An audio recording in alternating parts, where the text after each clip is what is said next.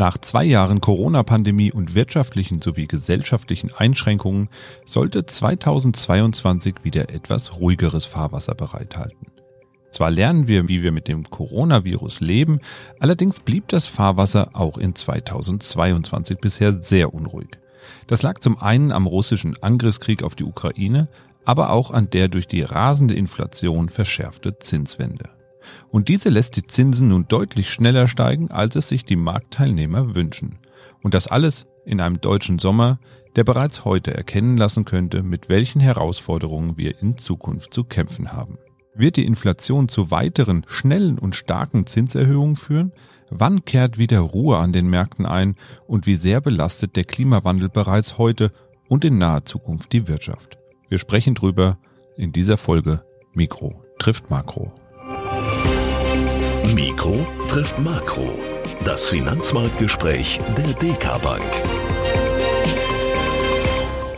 Herzlich willkommen zur 50. Folge von Mikro trifft Makro. Heute ist Donnerstag, der 1. September 2022 und an meiner Seite der gut erholte Chefvolkswirt der DK Bank, Dr. Ulrich Kater. Hallo und herzlich willkommen zurück, möchte ich fast sagen.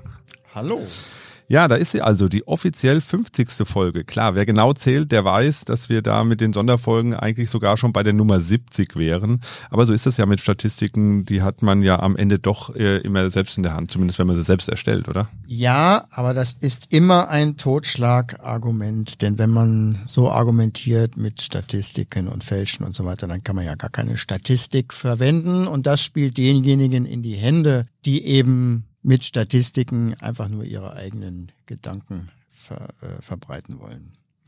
Ja, fast zwei Jahre ist es jetzt her, dass wir hier gestartet sind mit dem Podcast und ich muss sagen, ich freue mich wirklich darüber, dass uns so viele Menschen mittlerweile zuhören und äh, diese uns auch regelmäßig Feedback geben, Fragen einreichen etc.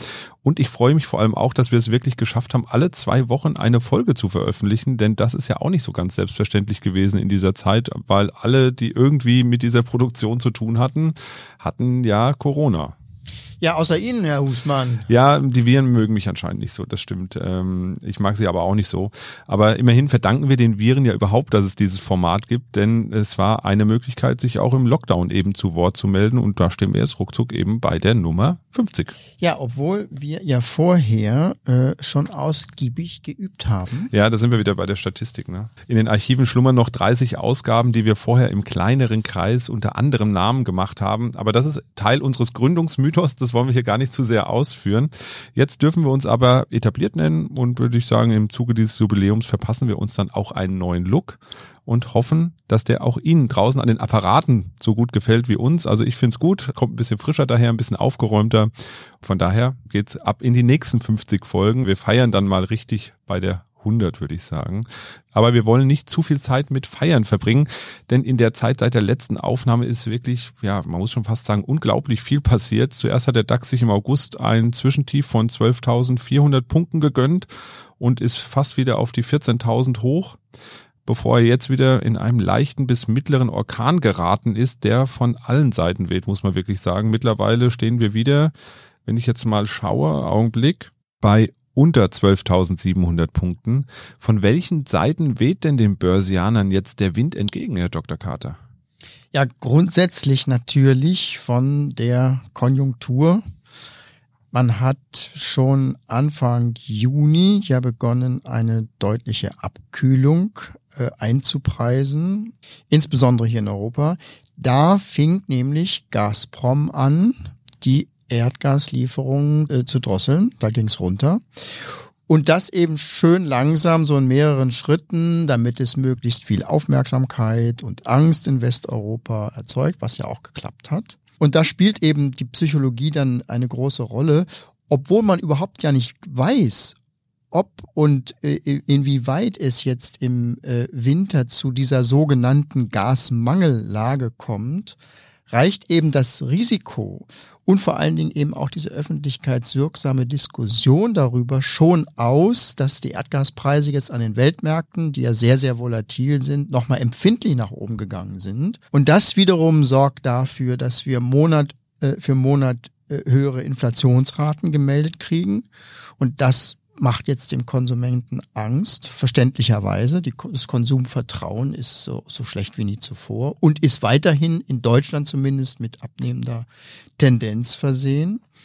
Ja, und alles zusammen führt eben dazu, dass die Nachfrage, die gesamtwirtschaftliche Nachfrage nun spürbar zurückgeht. Übrigens verbessern sich jetzt ironischerweise fast parallel dazu die bisherigen Angebotsprobleme. Denn immer mehr Unternehmen berichten jetzt von, von, von Lieferengpässen. Das liegt natürlich teilweise tatsächlich schon an dieser sinkenden Nachfrage und, und den Lägern, die sich eben jetzt langsam äh, darüber auch füllen. Es sind aber teilweise auch wirklich rückläufige Behinderungen durch diese äh, bisherige Corona-Lage. Und es steht ganz klar fest, wir haben inzwischen kein Angebotsproblem mehr, sondern wir haben ein Nachfrageproblem und zwar zu wenig Nachfrage. Aber trotzdem gab es ja im August diese kleine Zwischenerholung im DAX. Wir haben uns ja fast den 14.000 Punkten wieder angenähert. Woher kam das denn dann? Ja, da sieht man, dass die Börsianer eben immer einen Schritt weiterdenken schon. Im August war der nächste Schritt von den Marktteilnehmern, der vorhergesehen wurde, eventuell die Möglichkeit, dass die Notenbanken auf diese Schwäche, die da gerade dabei war, sich zu etablieren in den Köpfen der Marktteilnehmer, dazu führen würde, dass die Notenbanken eben den geldpolitischen restriktiven Kurs jetzt gleich wieder verlassen werden und eben die Zinsen dann vielleicht sogar wieder senken werden. Nicht nur die Zinserhöhungen abblasen würden aber das ist dann sehr schnell enttäuscht worden durch die Notenbanken und hat eben die Kurse jetzt auch wieder ganz empfindlich nach unten gezogen. Ja, dementsprechend war das Thema Zinswende dann ja auch jetzt so in den letzten Tagen eigentlich das bestimmende Thema an den Märkten. Und dann war ja noch die Rede von so einem sogenannten Powell-Schock, also bezogen auf den Chef der Federal Reserve, der amerikanischen Notenbank.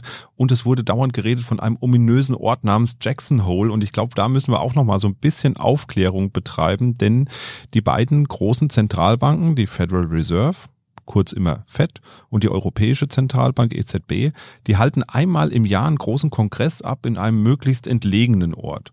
In den USA ist das eben die kleine Stadt Jackson Hole, das liegt auf 1900 Meter Höhe in the middle of nowhere von Wyoming und bei der EZB ist das eben in Sintra. Das liegt zwar nahe Lissabon, aber aus europäischer Sicht irgendwie trotzdem ziemlich weit, so in der Peripherie, ziemlich weit am Rand.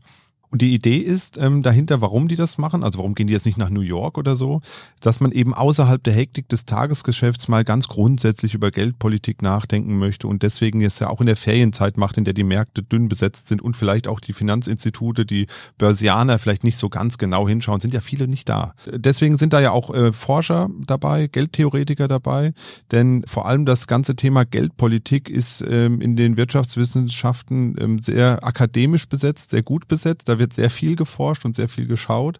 In der Praxis ist es aber natürlich so, dass die Finanzteilnehmer trotzdem mit Argusaugen auf diese Veranstaltungen drauf gucken, weil es natürlich ganz wichtig ist, was da besprochen wird. Vielleicht werden da Weichen gelegt für die zukünftige Geldpolitik, wenn denn die ganzen Akademiker und die ganzen Offiziellen von den Notenbanken da zusammenkommen.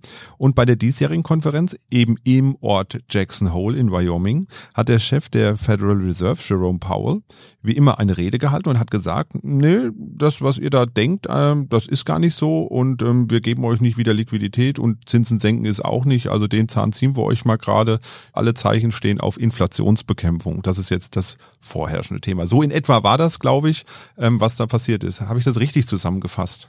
Ja, und, und, und recht hatte. Inflation kann eben das ganze Wirtschaftsleben unterminieren. Bisher haben ja äh, viele Kritiker der Staatswährung ja immer auf die Instabilität des offiziellen Geldsystems und äh, alles, was, was da schief läuft, geschimpft. Und das Ironische daran ist ja bisher gewesen, dass das System in den letzten 20 oder 30 Jahren eher sehr stabil war. Zumindest vom Geldwert her, also nehmen wir mal die Bankenkrise 2008 äh, aus, das, ist ein, das steht auf einem anderen Blatt, aber die Inflation war ja nun wirklich nicht vorhanden. Und das ist jetzt bedroht. Das muss man ganz klar äh, so sagen, nach den Erfahrungen, die wir jetzt haben mit diesem wirklich sehr, sehr schnellen Anstieg der Inflation. Da kann man jetzt also nicht zur Tagesordnung übergehen. Und das scheinen einige Marktteilnehmer eben noch lernen zu müssen. Äh, und jetzt äh, in den letzten äh, zwei Wochen, dass, dass Paul sich in Jackson Hole so äußern würde, das war noch nicht mal das Schlimmste das ist soweit bekannt, wie die Fed tickt und damit hätten die Märkte auch einigermaßen leben können. Nee, schlimm war, dass die EZB sich angeschlossen hat, ganz explizit.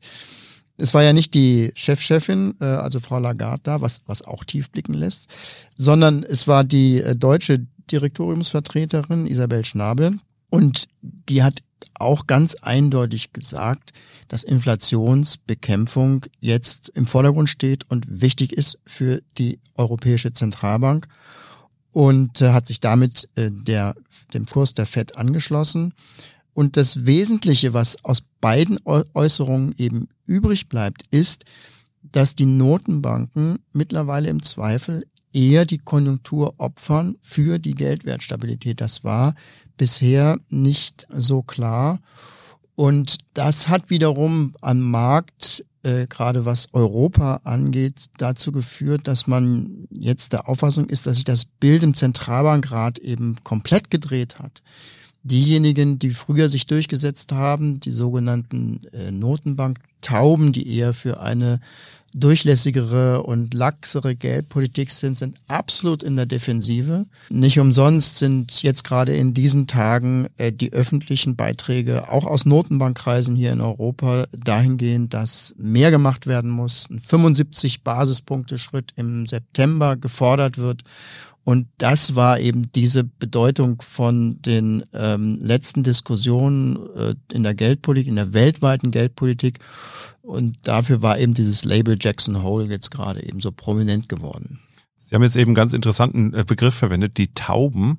Man liest jetzt auch manchmal irgendwas von hawkish, also falkenhaft äh, sozusagen. Sind das so Ausdrücke, die man da verwendet für die Notenbanker? Es kennzeichnet die das? Ja, das hat sich, das hat sich so eingebürgert. Die Notenbankräte, das heißt also die Entscheidungsgremien in allen Notenbanken bestehen aus äh, einer Reihe von Experten und auch bei Experten gibt es eben unterschiedliche Neigungen und bei der Geldpolitik gibt es eben schon zwei unterschiedliche Grundansätze nutze.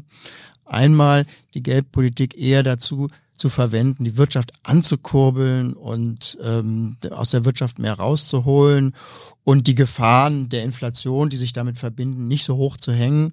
Und dann eben am anderen Ende des Spektrums diejenigen, die sagen, das Allerwichtigste ist die Geldwertstabilität und da kann man auch nicht jedes Zehntel Wachstum rausholen, das ist viel zu gefährlich, weil die Inflation, äh, wenn sie danach kommt, eben diese Wachstumseffekte auch wieder zunichte macht. Und äh, es hat sich eingebürgert, diese Fraktion eher als Falken zu bezeichnen und die anderen sind die Tauben. Ja, also haben wir das auch mal geklärt. Das ist quasi das äh, gleiche, wie man das bei der Aktienbörse oft mit Bulle und Bär kennt. Vielleicht so das äh, Bild, was die Notenbanker verwenden, dann eher in Tauben und Falken. Nur falls man das mal irgendwo lesen sollte.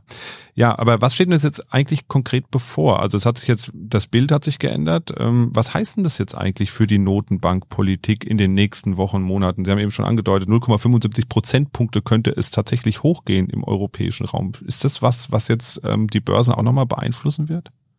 Also erstmal ist das ja alles ein gutes Zeichen dass die, dass die Notenbanken ihren eigentlichen Auftrag so ernst nehmen, das sollten wir wirklich positiv interpretieren. Bisher hat es ja immer geheißen, die Staaten und auch große Marktakteure sind ja so hoch verschuldet, die, die können noch nicht mal einen geringen Zinsanstieg vertragen, da wird gar nichts passieren. Die, die Notenbanken sind, sind abhängig geworden von Finanzpolitik und überhaupt von der Politik. Das sehen die Notenbanken Gott sei Dank nicht so. Es mag schon sein, dass jetzt einige Marktteilnehmer eben nicht mehr so rosige Zeiten haben, wenn die Zinsen steigen. Also braucht er nur auf die Diskussion mit deutschen Wohnungsbauunternehmen äh, zu sehen und auch auf die Kurse. Aber die Zentralbanken müssen eben der Auffassung sein und sind es auch, dass man sich mit solchen Themen dann getrennt auseinanderzusetzen hat. Wesentlich sind jetzt erstmal die Signale zur Inflationsbekämpfung. Und äh, wir müssen auch die Kirche im Dorf lassen. Es geht ja nicht um Zinsen von sechs Prozent in Europa. Äh, wir werden ähm, auch unsere Zinsprognose für die EZB nach oben nehmen, äh, wahrscheinlich in diesem Monat. Bisher hm, haben wir als Zielzone 1,5 Prozent Geldmarktzins im kommenden Jahr angepeilt. Das wird wahrscheinlich ein bisschen mehr werden. Und die Wahrscheinlichkeit, dass die Europäische Zentralbank im September tatsächlich 75 Basispunkte macht, ist sehr hoch geworden. Wir glauben auch mehr als 50 Prozent. Ob das jetzt rechnerisch ausreicht, um die Inflation auch tatsächlich zu beenden, das weiß kein Mensch. Hier geht es jetzt aber erstmal darum, Entschlossenheit zu zeigen und Signale auszusenden. Denn allein diese Signale sind schon ganz wichtig, denn die werden in der ganzen Wirtschaft wahrgenommen und schon diese Signale beeinflussen, ob man sich in der Wirtschaft eben traut, jetzt die Preise weiter in dem Tempo anzuheben oder eher vorsichtiger wird. Einige Marktbeobachter sagen immer noch, das ist zu wenig, was jetzt Notenbanken tun, aber das werden wir sehen. Wichtig ist, dass die, dieser Weg jetzt erstmal eingeschlagen worden ist und auch, dass die EZB und die anderen äh, Notenbanken nachlegen, wenn sich im nächsten Jahr herausstellte, es reicht nicht. Aber das, wie gesagt, werden wir erstmal äh, abwarten müssen. Ja, ich nehme an, in der nächsten äh, Sendung können wir dann darüber sprechen, was da tatsächlich passiert ist in der Notenbank-Sitzung. Ja, auf der anderen Seite der Medaille stehen ja die hohen Energiepreise, äh, die unter anderem auch die Preise treiben und damit die Inflation hochhalten. Nun fallen ja einige Dinge weg. Das 9-Euro-Ticket, also präzise sogar heute endet das alles. Also das 9-Euro-Ticket gibt es nicht mehr. Der Tankrabatt ist weg. Die Spritpreise sind schon direkt mal hochgeschnellt auf deutlich über zwei Euro. Und das dürfte ja eine weitere Verschärfung der Inflation nach sich ziehen. Ich habe hier schon Zahlen gelesen, dass jetzt nochmal quasi ein Prozentpunkt mehr Inflation draufkommen würde. Sprich, wir werden uns ja auch weiterhin an Inflationsraten gewöhnen müssen, zumindest in diesem Jahr auf jeden Fall von deutlich mehr als fünf Prozent. Ja, auch sogar mehr als acht Prozent weiterhin. Aber wir müssen ja hier unterscheiden. Also die gegenwärtige Inflation ist teilweise Schuld der Wirtschaftspolitik aus den vergangenen Jahren. Aber teilweise kann die Wirtschaftspolitik, also insbesondere die Notenbanken, auch überhaupt nichts dafür. Also wenn ich jetzt Fahrlehrer wäre, dann würde ich sagen, die Inflation ist ein großer Unfall, der jetzt gerade hier passiert. Aber der beruht nur teilweise auf Fahrfehlern und teilweise darauf, dass uns da jemand sehr, sehr heftig in die Seitentür reingefahren ist. Äh, und das macht das Ganze dann schon zu einem ziemlich großen Problem. Das muss man ganz klar sagen. Also der Fahrfehler besteht da darin, dass die Notenbanken eben nicht erkannt haben, dass, dass die Corona-Politik aus den letzten Jahren viel zu großzügig war und dass viel zu viel Nachfrage durch diese ganzen staatlichen Transferprogramme erzeugt worden ist, die die Weltwirtschaft einfach überfordert haben. Hätte in Amerika der Notenbankchef hätte Paul schon Anfang 21 äh, die Bremsklappen ausgefahren in der Geldpolitik, dann stände die Fed zurzeit wesentlich äh, besser da. Aber man muss ganz klar sagen, Inflation hätten wir dann jetzt auch.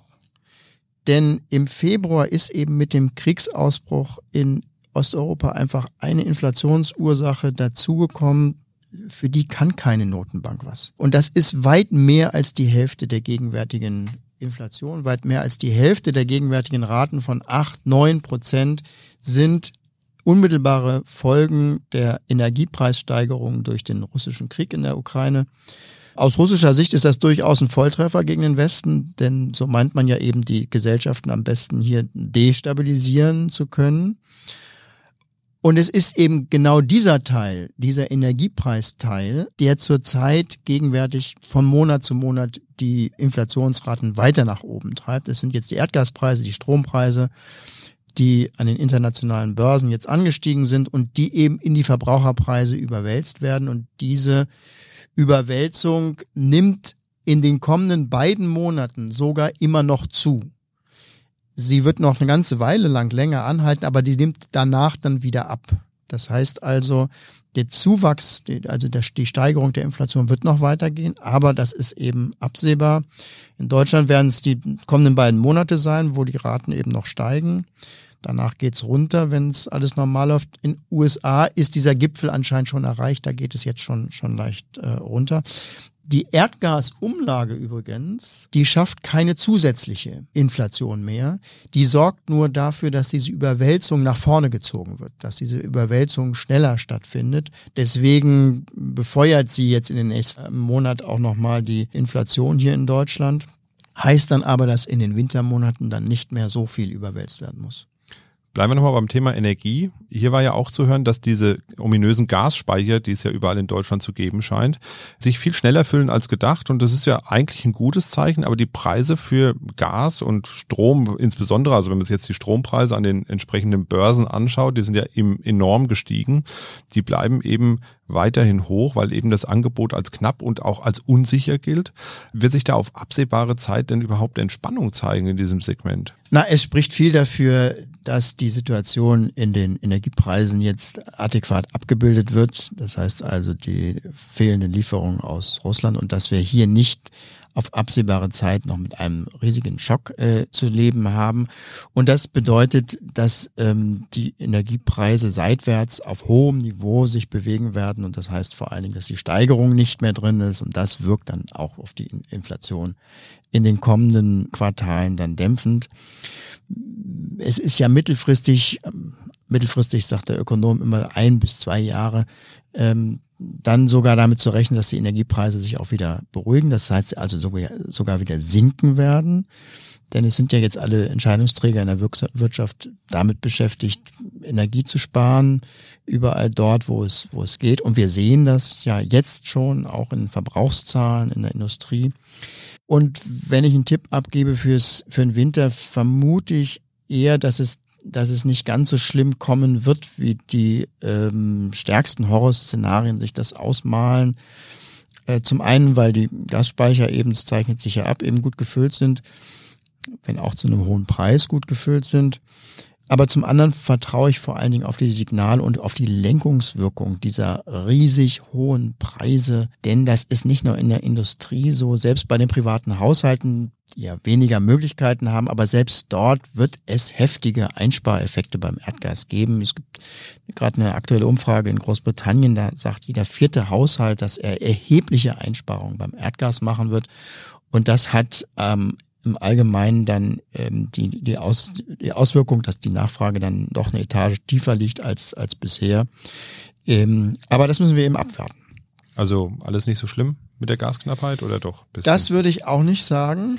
Äh, die Industrie in Deutschland äh, sagt ja, wir verbrauchen weniger Erdgas zurzeit, aber davon äh, ist nur ein kleiner Teil auf äh, clevere Umorganisierungen in der Produktion zurückzuführen oder, oder ein Ausweichen auf andere Energieträger, sondern es kommt eben sehr viel daher, dass wir weniger produzieren. Und wenn das eben die Zukunft des Standorts Deutschland ist, dass alle Unternehmen ihre Produktion drosseln, weil es sich nicht mehr lohnt, äh, weil sie also Aufträge ablehnen oder weil sie die Produktion verlagern ins Ausland, dann ist das natürlich jetzt keine gute Entwicklung. Und da sieht man eben hautnah, wie wichtig das ist ähm, für die deutsche Industrieproduktion hier und damit auch die Arbeitsplätze in diesen Bereichen in Deutschland eben ausreichend Energie und eben zu wettbewerbsfähigen Preisen zur Verfügung zu haben. Und das ist die große Aufgabe für die nächsten, für die nächsten Jahre.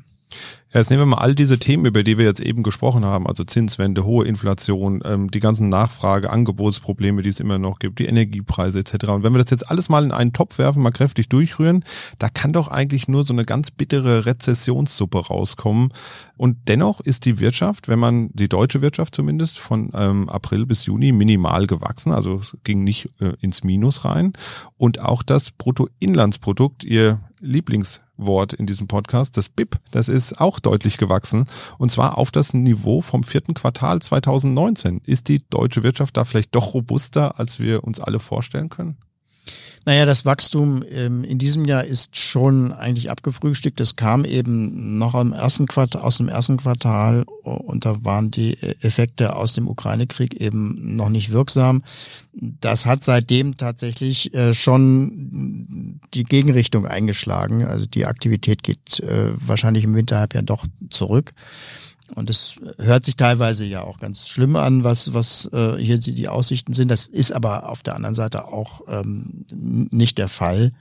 Äh, Marktwirtschaften passen sich eben an. Marktwirtschaften sind die schnellsten und effektivsten Anpassungsmechanismen, die wir kennen. Äh, diese hohen Preise, die sorgen jetzt noch im letzten Winkel der, der Volkswirtschaft für, für ein verändertes Verhalten, für ein, für ein verändertes Angebotsverhalten und Nachfrageverhalten. Wenn man das mal vergleicht mit den 70er Jahren, da ging es eben los, dass der Ölpreisschock relativ schnell den Energieverbrauch in Deutschland veränderte und führte dann über die Jahre dazu, dass wir beispielsweise im Jahr 2018 äh, so viel Energie verbraucht haben, wie Anfang der 70er Jahre verbraucht wurde. Und das bei einem Wohlstand, der eben dreimal so hoch ist wie Anfang der 70er Und das zeigt eben, wie, wie, wie Marktwirtschaften auf ähm, Preise reagieren. Das geht allerdings gerade beim Energiesystem eben nicht von heute auf morgen. Und in dieser Übergangsphase gibt es eben erhebliche Probleme. Und das zeigt sich in den schwachen Konjunkturzahlen, äh, auf die wir wahrscheinlich jetzt in den nächsten zwei, drei Quartalen hier blicken. Ja, das ist auch der Grund, warum immer wieder jetzt vor dieser sogenannten Rezession, also Rückgang der wirtschaftlichen Leistung gewarnt wird. Man liest immer wieder, dass es eigentlich gar nicht darum gehe, wann die ähm, äh, Rezession komme, weil kommen wird sie eh, sondern es geht darum, wie gravierend wird sie, diese, ich nenne sie mal Post-Corona-Rezession ausfallen. Was droht uns denn da und wie wahrscheinlich ist denn da welches Szenario? Naja, die Indikatoren deuten zurzeit schon auf eine erhebliche Abkühlung bei der, bei der Wirtschaftsentwicklung hin, insbesondere hier in Deutschland, in Europa weniger stark. Hier in Deutschland ist es so, dass der Export jetzt schon lange nicht mehr schiebt. Die Weltnachfrage äh, ist bisher auch sehr verhalten gewesen. Jetzt fällt auch noch der Konsum hier im Land selber als Nachfragetreiber aus. Äh, und das sieht dann eben schon nach einer Schrumpfung der Wirtschaftsleistung jetzt im, im Winterhalbjahr aus, vielleicht auch noch im zweiten Quartal im nächsten Jahr. Äh, kein harter Absturz, glücklicherweise. Und ich denke, dass die Chancen nach oben auch größer sind als die Risiken, dass es eben noch schlimmer kommt. Ähm, und wie gesagt, wir dürfen nicht vergessen, dass Deutschland besonders betroffen ist. Schon in Europa ist es eben nicht ganz so schlimm. In den USA haben wir die Schwäche fast schon wieder überwunden. Und an den Finanzmärkten ist das auch schon zu einem großen Teil verarbeitet. Aber hier herrscht eben noch die Vorsicht vor, vor einem Szenario, wo es eben noch schlimmer kommt. Das ist diese Vorsicht, die wir eben zurzeit erleben. Und deswegen realistischerweise erwarten wir jetzt noch nicht unmittelbar eine Verbesserung der Stimmung.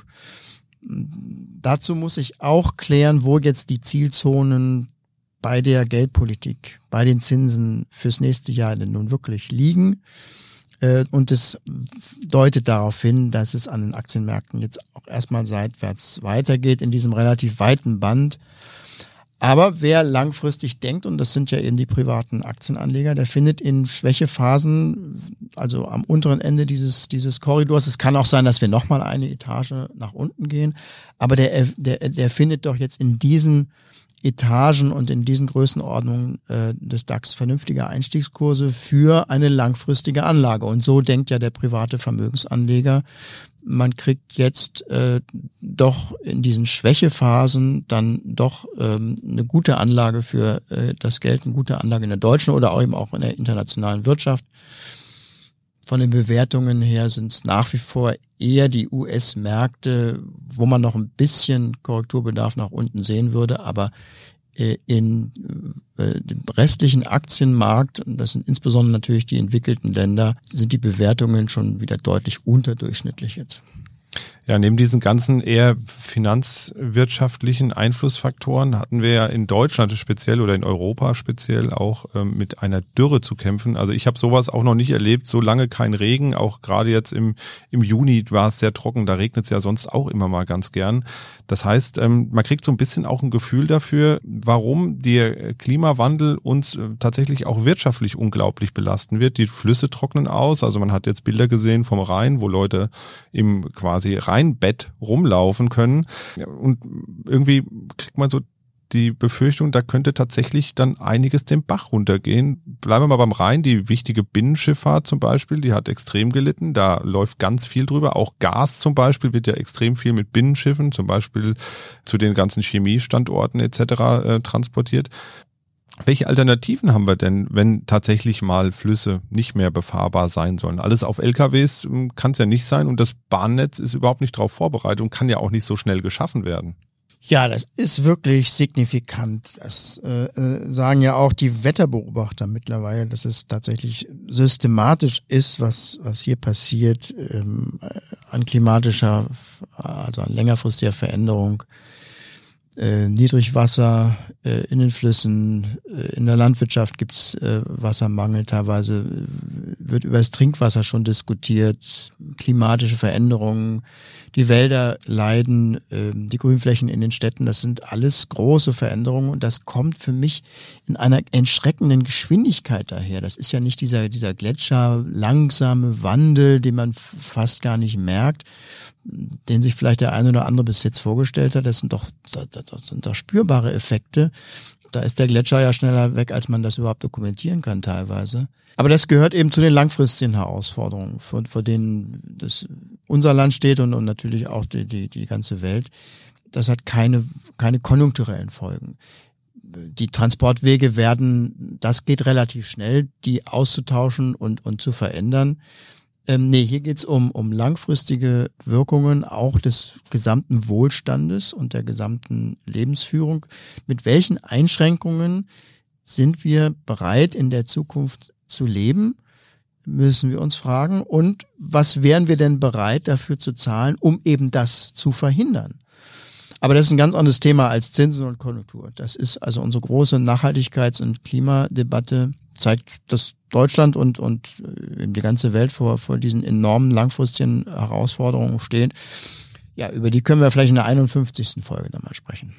Ja, oder wir machen vielleicht mal eine reine Nachhaltigkeitsfolge, wo wir mal über das Gesamtthema sprechen und mal so volkswirtschaftlich einordnen, was müssen wir eigentlich tun, damit wir tatsächlich nachhaltig wirtschaften können. Ja, hoffen wir mal, dass es bald einen eher regnerischen Herbst geben wird. Aber wir sind jetzt ja im September und da habe ich mal gelesen, dass der September eigentlich auch zu den eher trockenen Monaten im Jahr gehört. Das heißt also frühestens ab Oktober, November wird es dann tatsächlich ein bisschen regnerischer werden. Trotzdem hoffen wir mal auf ein bisschen Wasser von oben, weil mittlerweile wird es echt ein langer Zeitraum, wo es nicht vernünftig geregnet hat, zumindest hier im hessischen Raum. Ich glaube, woanders gab es ein bisschen Niederschläge. Und wie gesagt, das Thema Klimawandel werden wir sowieso laufend begleiten, vielleicht auch mit einer speziellen Folge zum Thema Nachhaltigkeit mal. An dieser Stelle auch nochmal einen großen Dank an alle, die uns seit der ersten Folge die Treue halten, weil ich weiß, das sind ein paar Leute, die uns äh, direkt schon am Anfang gehört haben. Vielen Dank fürs Zuhören, fürs Abonnieren, fürs Weitersagen. Vielen Dank auch an alle, die uns Fragen und Anregungen zusenden. Tun Sie das unbedingt gerne weiter, denn der Podcast lebt auch davon, dass wir Rückmeldungen von Hörerinnen und Hörern bekommen und auch Fragen, die Sie sich vielleicht stellen, die Sie mal geklärt haben möchten. Schicken Sie uns Fragen einfach ganz zwang- und formlos an unsere Adresse podcast.dk.de. Und jetzt noch ein Hinweis auf einen sehr jungen Podcast, nämlich den Podcast meiner Kollegin Tanja und ihrer Kollegin, Herr Dr. Carter Gabriele. Die haben nämlich auch einen Podcast zusammen gestartet. In Money on Her Mind geht es um die grundsätzlichen Fragen rund ums Geldanlegen und warum Frauen da oft noch so zögerlich sind. Das ist ein Podcast von Frauen für Frauen, aber natürlich auch für alle, die sich einfach mal von Grund auf mit dem Thema Geld und Geldanlegen beschäftigen wollen. Die ersten beiden Folgen sind bereits veröffentlicht und in Folge zwei geht es gleich um ein ganz gewichtiges Thema, nämlich um die Altersvorsorge und die Rente. Hören Sie doch mal gerne rein, abonnieren Sie den Podcast auch. Ist sehr unterhaltsam, muss ich sagen, sehr kurzweilig. Die sind auch ein bisschen kürzer als wir. Das muss man ihnen tatsächlich zugute halten. Ja, für heute machen wir dann hier zu. Wir beenden die 50. Folge und freuen uns auf die nächsten 50 Folgen. Machen Sie es gut und bis bald. Tschüss. Mikro trifft Makro ist ein Podcast der DK Bank. Weitere Informationen zur DK Bank finden Sie unter www.dk.de-dk-gruppe.